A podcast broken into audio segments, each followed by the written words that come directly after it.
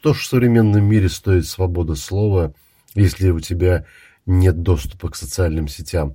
Итак, Facebook заблокировал доступ Дональду Трампу э, к распространению информации в своей социальной сети. Нарушил ли этим формально свободу слова Марк Цукерберг? Ну, вообще говоря, нет. Ведь никто не запрещает Дональду Трампу выйти на лужайку к Белому дому, лучше одеться, потому что сейчас холодно, и толкать свои речи на широкую аудиторию, настолько широкую, насколько он может себе позволить насколько широкую, насколько он может собрать вокруг себя. Сколько это будет человек? Может быть, 10, 100, 1000? Но даже уже для тысячи человек нужны технические приспособления, типа мегафонов, усилителей, каких-то спецсредств, распространяющих твой голос посреди толпы.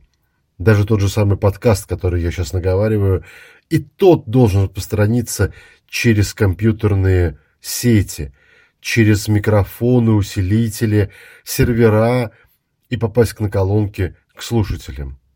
Итак, свобода слова. Что она означает сейчас, когда нет доступа к тому, чтобы это слово распространилось дальше? Это свобода слова на кухне.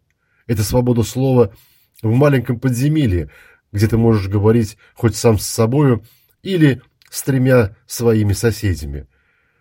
Свобода слово таких маленьких гоблинов, маленьких жителей, которые могут обсуждать «Ах, где это кольцо?» Никто не узнает о том, что ты мыслишь, о том, что ты думаешь, о том, что ты говоришь, если у тебя нет современной социальной сети. Поэтому, конечно, в новой юриспруденции должно быть закреплено свобода слова именно в социальных сетях. Именно там, где система распространения позволяет охватить своим словом миллионы людей.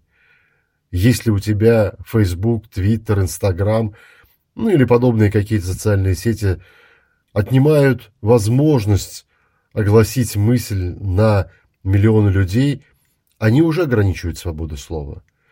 Тот барьер, после которого наступает свобода слова истинная, сколько он, Пока нам еще это неизвестно. Может быть, это 10 человек, может 15, может 20, может быть 150. Сколько человек захватило Капитолий? 200? Может быть, начнем с 200? И в будущей юриспруденции необходимо предусмотреть пункт ограничения свободы слова на такое-то количество зрителей, на такое-то количество слушателей. Потому что нельзя ограничить свободу слова вообще. Это примерно как с электричеством – Нельзя лишить человека полностью коммунальных услуг. Он должен иметь право на какое-то существование. Хотя бы одну лампочку ему нужно оставить, чтобы он не сидел в темноте. Точно так же социальные сети должны оставлять хоть какое-то право на аудиторию. Иначе это полный глушняк.